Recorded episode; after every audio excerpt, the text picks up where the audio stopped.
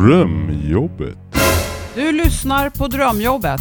Podden där vi pratar om livet, jobbet och fritiden.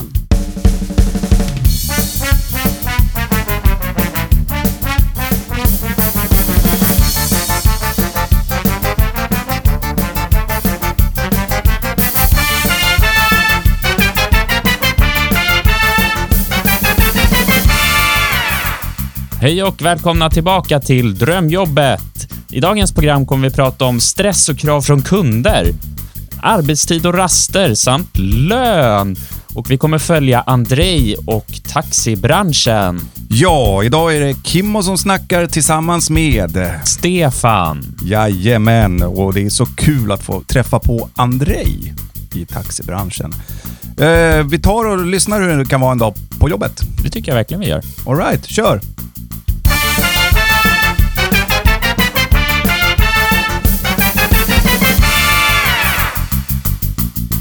Andrzej fimpar sin cigarett, kväver en gäspning och sätter sig i bilen igen.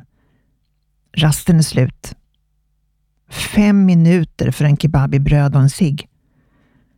Det är inte rekord, men bra nära. Nu kallar husbondens röst på honom. Det piper och blinkar från färddatorn. En kund ska plockas upp vid Slussen precis mitt emellan vägarbetena och han har visst bråttom. Fort till Arlanda. Kunden står och stampar på stället när Andrzej glider in. Han är rödbrusig, omedvetet tunnhårig och den ljusblå skjortan är slarvigt instoppad i de aningen små kostymbyxorna. Han är spänd som en gitarrsträng. Så fort jag kan, försäkrar Andrzej lugnt. Men fastnar nästan med en gång i ett rödljus. Kan du inte ta den andra filen? säger kunden stressat, med näsan knappt synlig bakom den enorma Samsung-telefonen. Den är avstängd längre fram, säger Andrzej. Han tar ett djupt andetag så ljudlöst han kan. Det här är tydligen en av de där herrarna som vet bäst hur man hittar, var alla smitvägar finns och hur mycket bättre taxichaffisarna var förr i världen. Jag har väldigt bråttom, säger kunden. Sen berättar hon hur Andrzej borde ha kört istället och ett par anekdoter om hur GPSen har gjort det möjligt för vilken blatte som helst att köra taxi. Andrzej mumlar lojt något om att man inte ska motsätta sig teknisk utveckling och skruvar så försiktigt han kan upp musiken på radion. Kunden förvillar sig i en lång hågkomst om teknik för och nu. Andrzej bekräftar med hummanden och tänker på det där stenskottet som måste fixas snart. Strax före påfarten mot motorvägen räddas Andrzej av kundens telefon. Kunden skriker på engelska med kraftig göteborgsk brytning. Det är något om köer i säkerhetskontrollen. Affärer som måste stängas som polack som inte hittar. Andrzej slår dövörat till när han hör sin nationalitet nämnas. Han är van och han vet ungefär vad som kommer att följa. Kunden gastar som en tok. Affärerna stängs tydligen inte som de ska. Det måste vara något med jalusierna, tänker Andrzej. Han lägger sig i vänsterfilen och gör högerfoten tung. Från radion sjunger Robin Bengtsson I can't go on. Andrzej nickar medhåll. Vid terminal 4 hetsdrar kunden sitt betalkort, tar sin kabinväska och springer teatraliskt iväg tio steg innan han saktar in och går med värdighet genom entrédörren till terminalen. Noll dricks. Men Andrzej hade inte förväntat sig mer. Han spanar ut över taxifilen men ser inga kunder. Däremot en kollega han känner igen från samma växel.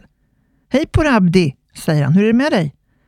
Andrzej, min bror, svarar Abdi. Det är ganska jävligt nu. Du vet vad vi har pratat om, du vet. Våra arbetstider och provisioner och så där bort i remoten, eller hur? Hur skulle han ha missat det? Abdi har kört regelrätt agitation dagligen. Andrzej hänger inte mycket i remoterna. Han träffar helst andra förarna en och en eftersom det blir så jävla mycket snack. Men nog vet han det.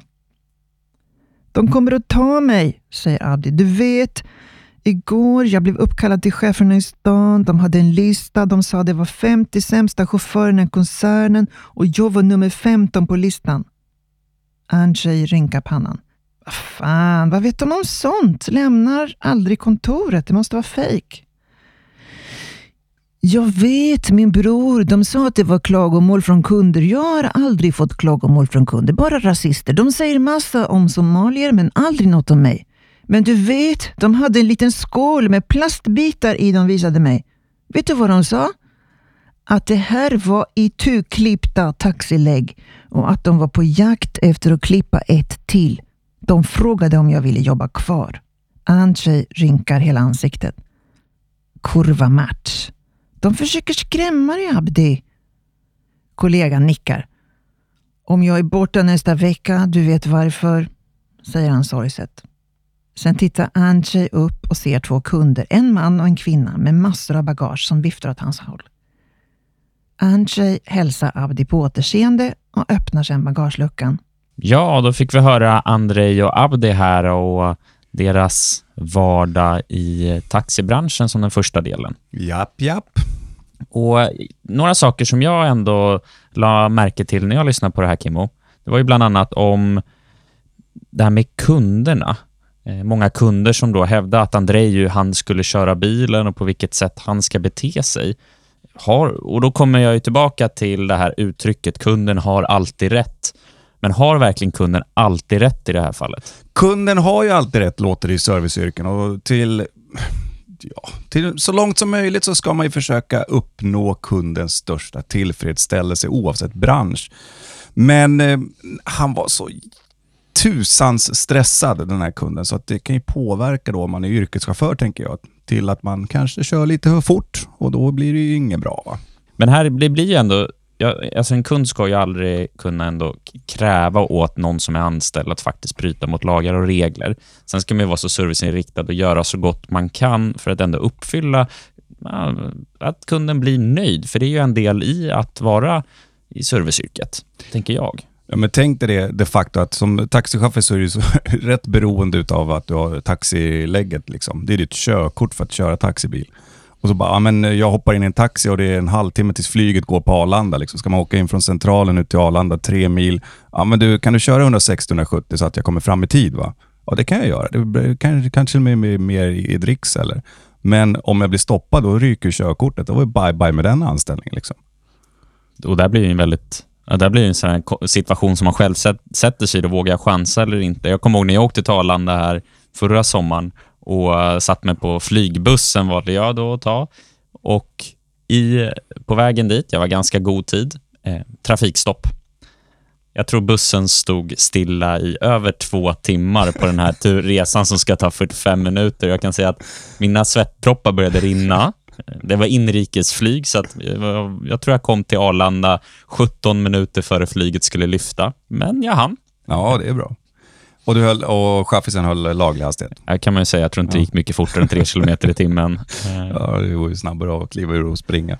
Men eh, utöver bara det här med att eh, man ändå ska kunna förhålla sig till kunder, men vad som helst kan ju inte en kund kräva av en. Så kommer vi också tillbaka till det här med att, att eh, det här växel eller bolaget då som, som man kör åt har listat de 50 sämsta chaufförerna, eh, nämner ju då Abdi i, i det här. Ja, men det är bra. Alltså, man ska ha tabeller. Vi har ju Allsvenskan, vi har Elitserien, eller SHL heter det. Det är väl bra. Jag har dock aldrig sett, när jag kollar på fotboll, de 50 sämsta fotbollsspelarna, Ja, de är inte med i elvan överhuvudtaget.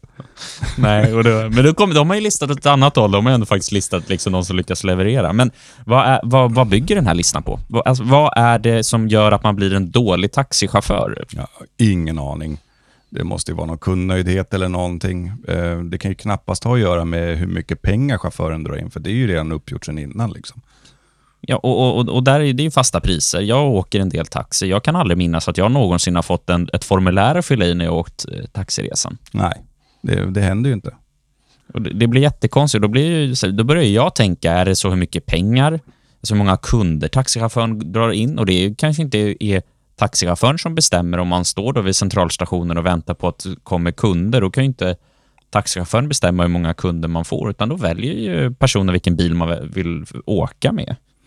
Ja, det där är ju bara trams egentligen. Jag menar, vilken arbetsgivare ska, ska och kan gå in eh, och hota en anställd? Liksom. Det håller ju inte. Det är ju lag som reglerar att du, att du inte ska bli hotad.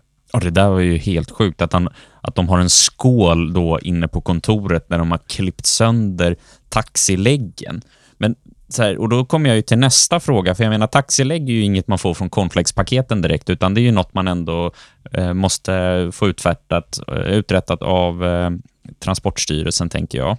Och, men kan vem som helst egentligen klippa då, alltså att vi ta bort taxilägget?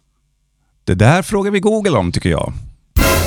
Arbetsgivaren kan dra in förarkortet som är knutet till rätten att köra företagets bil.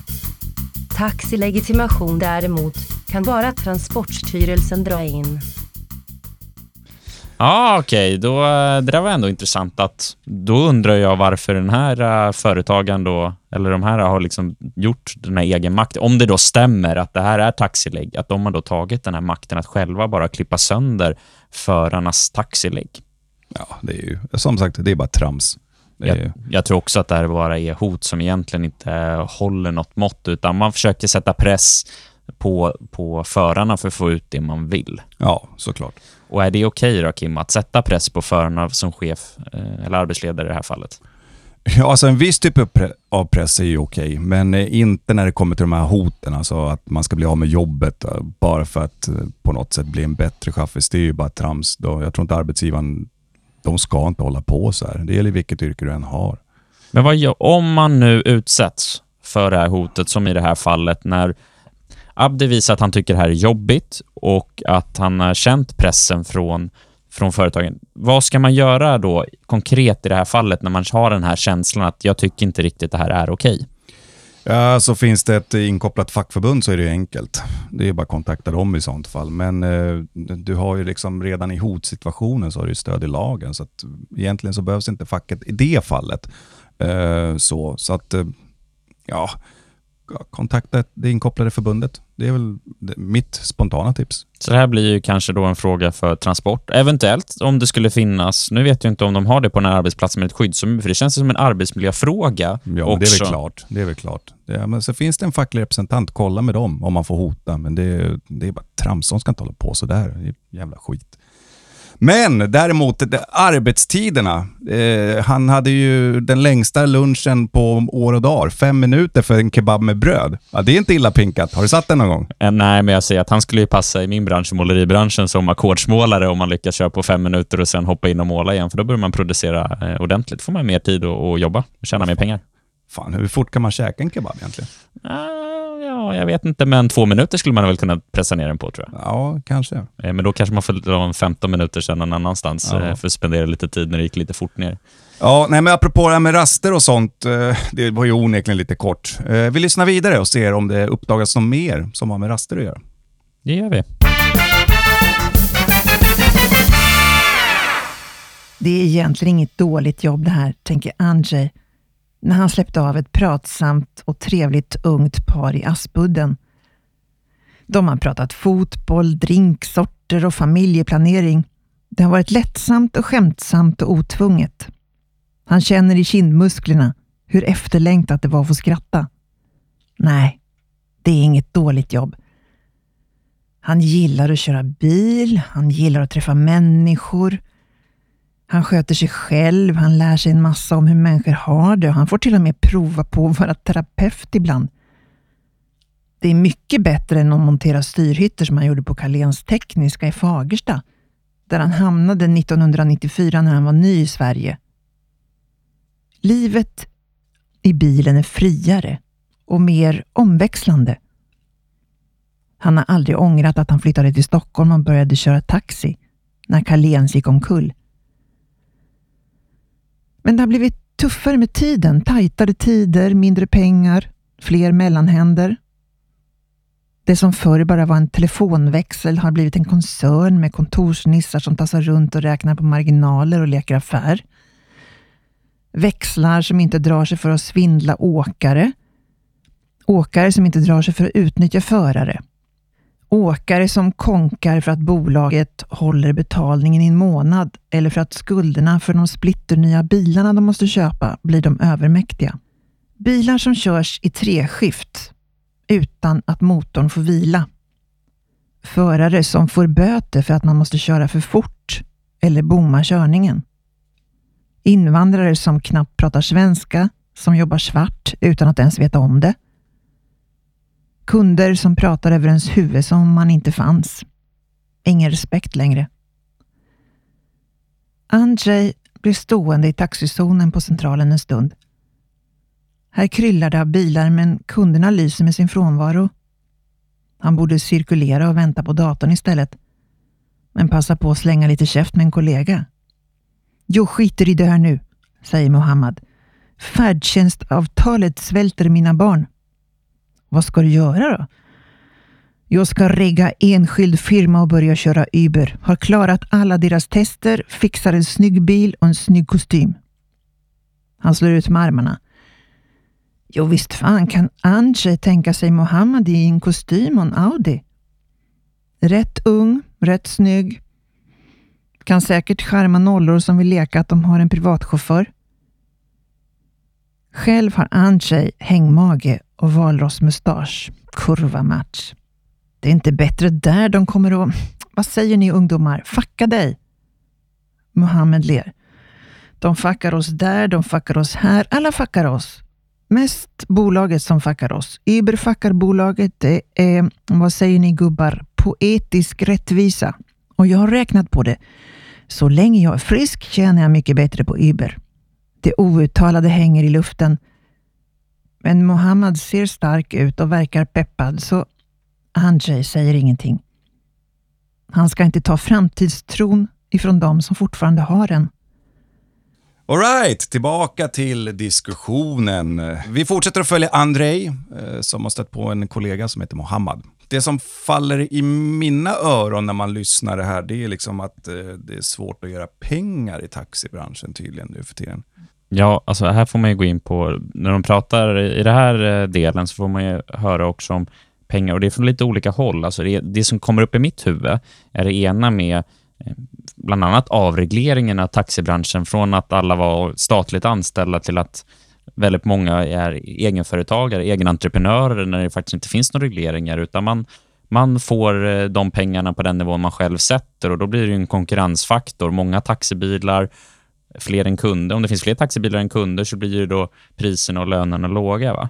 Och, men utöver det så kommer ju också något eh, som de faktiskt också nämner här, som jag blir jag, eller som jag har varit väldigt frustrerad över och det, det är ju färdtjänstupphandlingen i, i Stockholms läns landsting. När ledande borgerliga politiker lyckas göra en upphandling som leder till en form av lönedumpning när de som kör färdtjänsten, att och de människor som behöver extra behov och hjälp för att kunna ta sig runt och leva ett så normalt liv som möjligt, de förarna kan få runt 26 kronor i timmen. Ja, alltså det, det är ju helt sjukt när det kommer till våra gemensamma pengar. Alltså det är, min, min, min gamla farsa eh, som nu har kilat vidare, då, han eh, var, fick ju åka sjuktaxi och, och åkte jag med honom någon gång och liksom surrade med den här taxichaffisen. Alltså det är hemskt vilken press de har. Det, de gör ju inga pengar överhuvudtaget på att eh, köra de här milen till och från sjukhuset för folk som behöver, behöver hjälpen.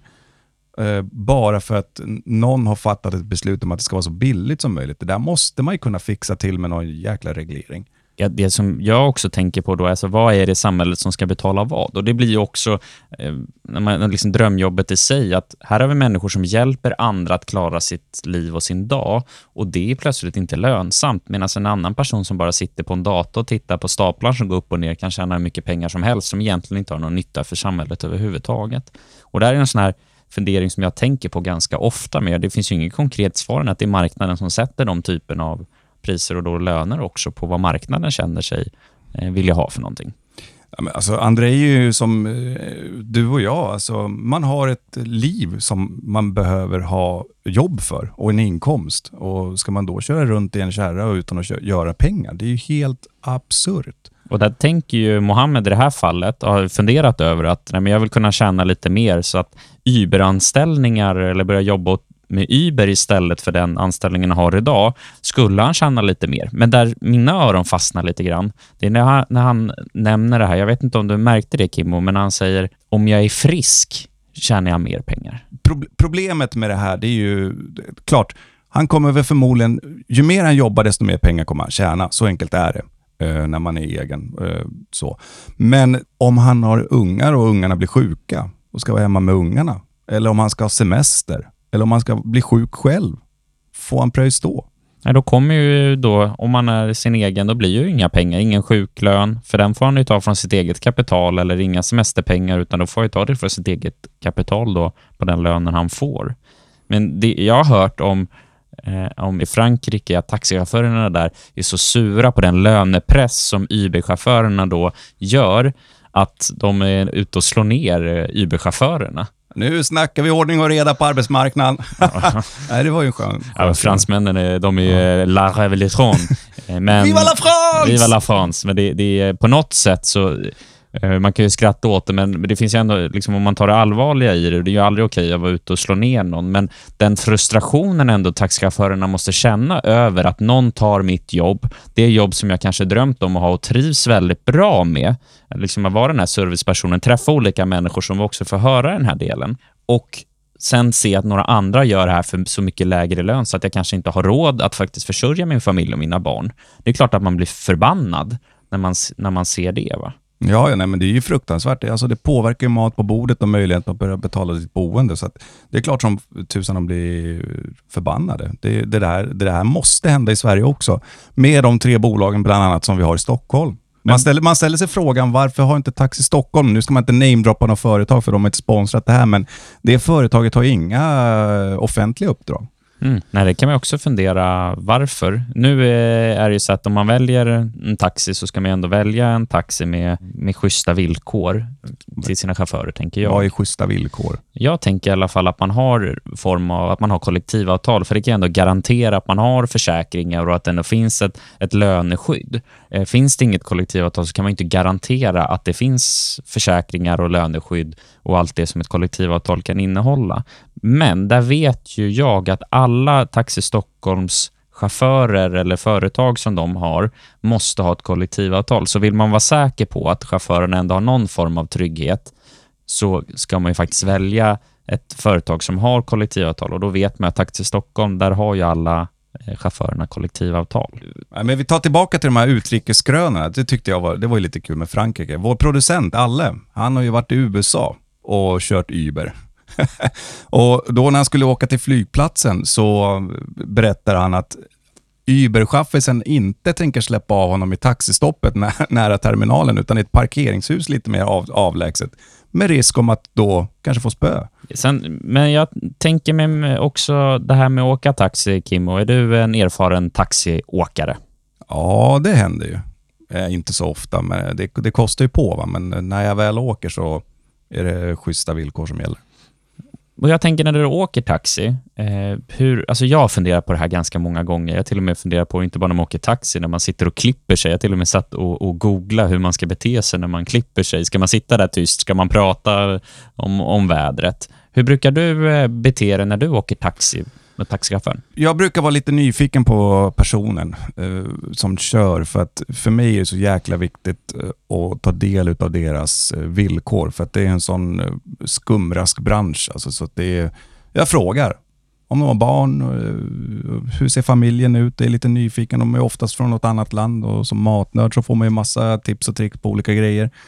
Eh, men det visar sig, om man inte åker med, med eh, företag som har avtal, så då är det... Då, jag har gjort marknad, oberoende marknadsundersökningar och testat eh, aktörer. Inte för att det har varit billigare, för det har det inte varit, men man får höra sex dagar jobb, sju dagar ibland, upp till 14 timmar. Vara hemma med ungarna och ta del av deras skolgång eller deras uppväxt, det är bara glömma. Med hot om avsked till och med har jag hört. Så att eh, nej, oberoende marknadsundersökningar är all ära, men man vill inte stötta den där branschen. Inte jag i alla fall. Jag, även jag brukar faktiskt gå in, precis som du, och kolla eh, löner, förmåner, varför, hur har de det? Skulle man kunna göra det för att få det bättre någonstans? Och det är ju kanske också lite vad den här podden delvis handlar om, om drömjobbet. Alltså hur kan vi faktiskt uppnå den här eh, optimala dröm, drömjobbet som vi ändå vill ha? Och Det brukar jag försöka prata med taxichaufförerna och få att de vill vara en del i att deras arbetsplats ska kunna bli bättre. Ja, det är ju summa summarum. Ska vi lyssna vidare? Det tycker jag att vi gör. All right.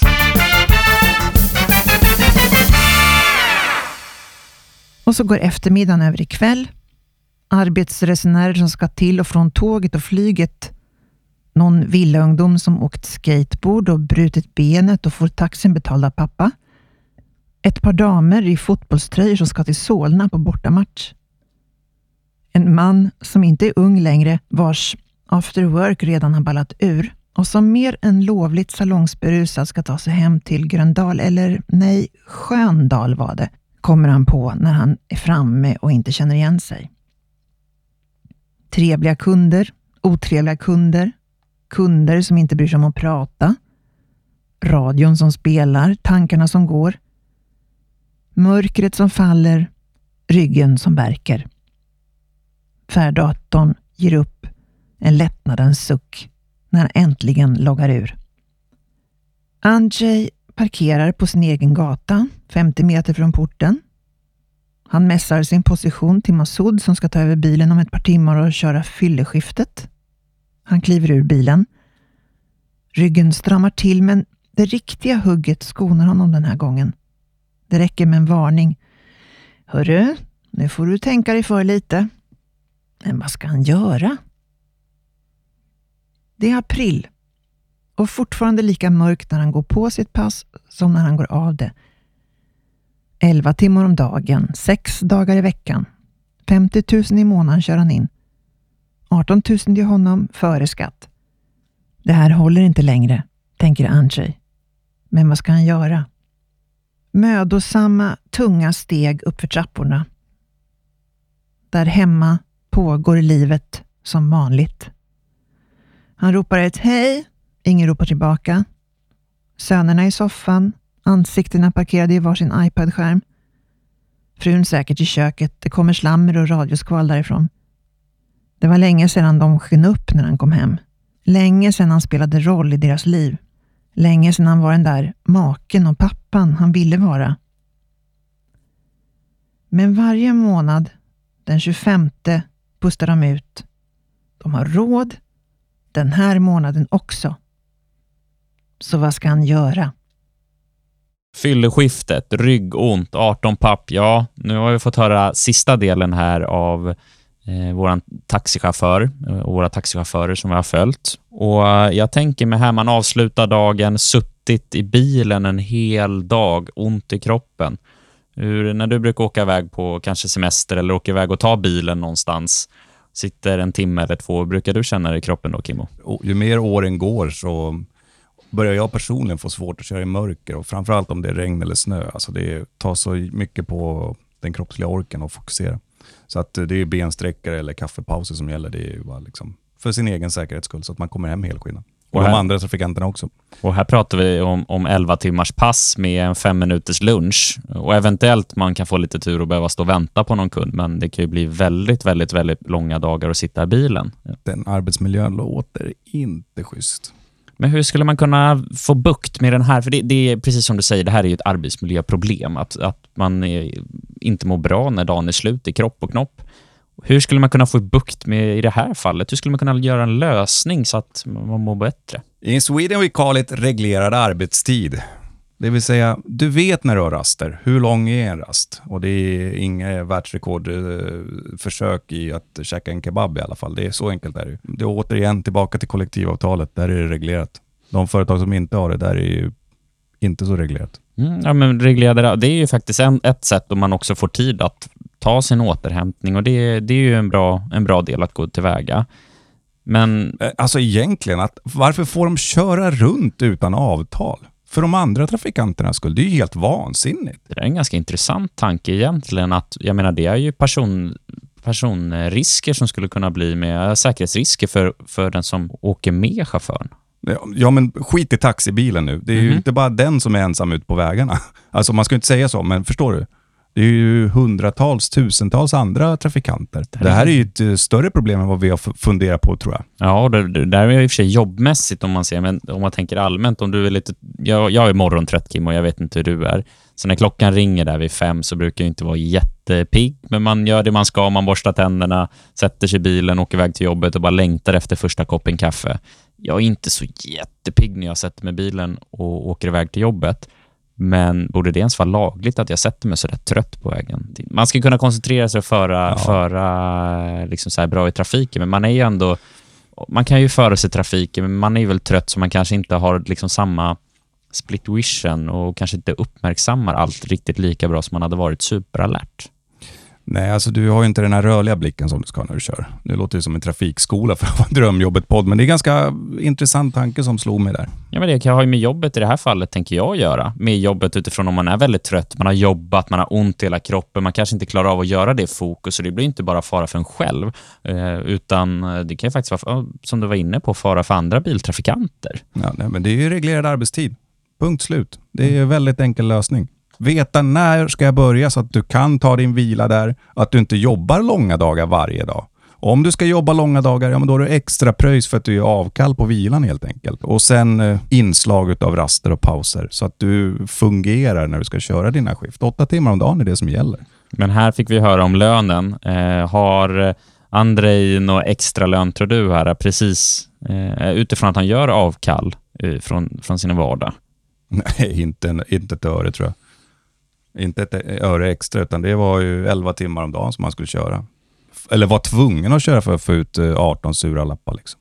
Och där blir man ju lite, om man tänker att förstå ha den här känslan att varje månad komma den 25 när lönen kommer och kunna pusta ut Yes, jag kan pröjsa hyran och mat på bordet även den här månaden. Men osäkerheten att de kommande lönen nästa månad inte alls är den tryggheten att hela tiden behöva vara orolig över kommer det finnas mat på bordet? Ja, det är ju det är jättejobbigt. Framförallt då när han har ynglat av sig också och, och vet att som förälder så har man ju den här pressen att men ungarnas väl och vi i första rum alltid. Och pengar idag är ju ett eh, väldigt bra verktyg för att det ska funka. Tyvärr. Men om vi tar det från andra hållet lite grann då. Om vi liksom tänker oss som eh, chef i taxibranschen och säger absolut, jag hade velat ge mina taxichaufförer jättemycket högre löner, men då måste ju någon få in pengarna och det blir då kunderna. Skulle en kund vilja betala 1800 kronor för att åka från Hornstull till Norrtull? Vad säger du Kimmo? Ja, nu är du inne på den där, alltså med oseriösa taxiåkare. Det har ju hänt.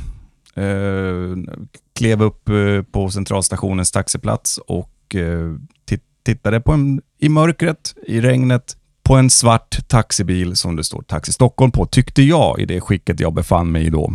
Och eh, jag hade inte ens kommit utanför tullarna då taxametern uppe i 900 spänn. Liksom. Men det var den taxan han hade. Och jag ringer Taxi Stockholm dagen efter för att jag trodde att det var Taxi Stockholm jag åkte med. Det var Taxi i Stockholm. Ni som lyssnar på det här, åk inte med de här uh, bluffmakarna för det där är bara skit för taxibranschen.